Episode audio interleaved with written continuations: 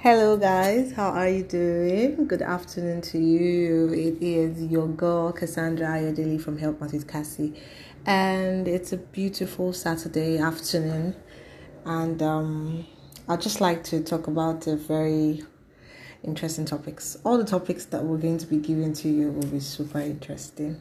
So I'd like to ask a quick question. Hmm, when last or when was the last time you changed your pillow case? Yeah. Yes, I'm asking you. when last did you change your pillow case? Hmm. Today's Saturday. It's not too late.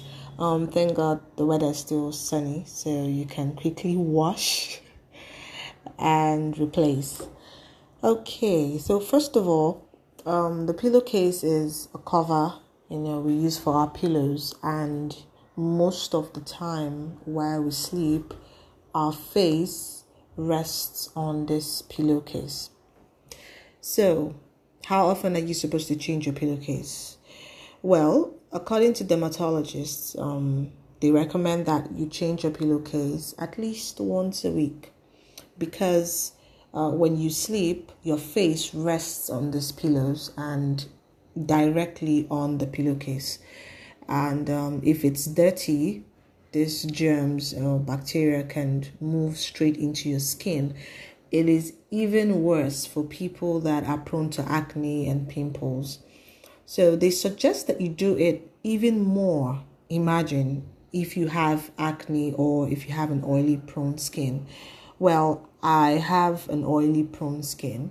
So I usually change my pillowcase like every four four days um, so that I will not have you know acne.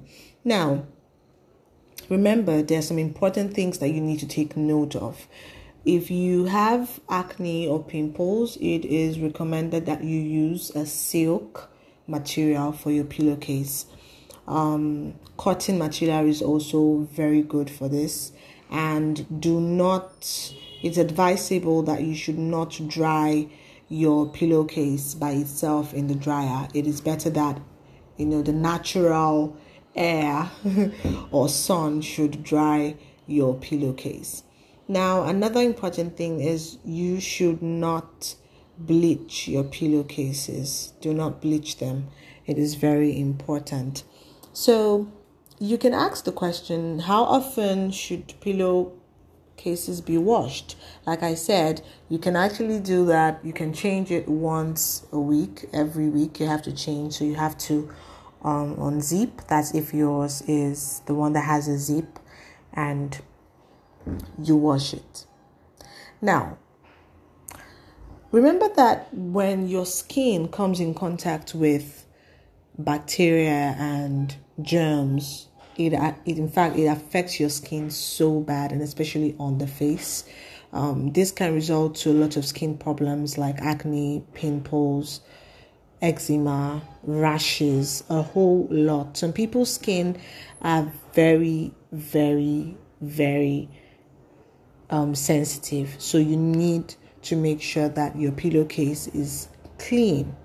Okay. Now, some pillowcases can harbor, not some, most harbor a lot of bacteria.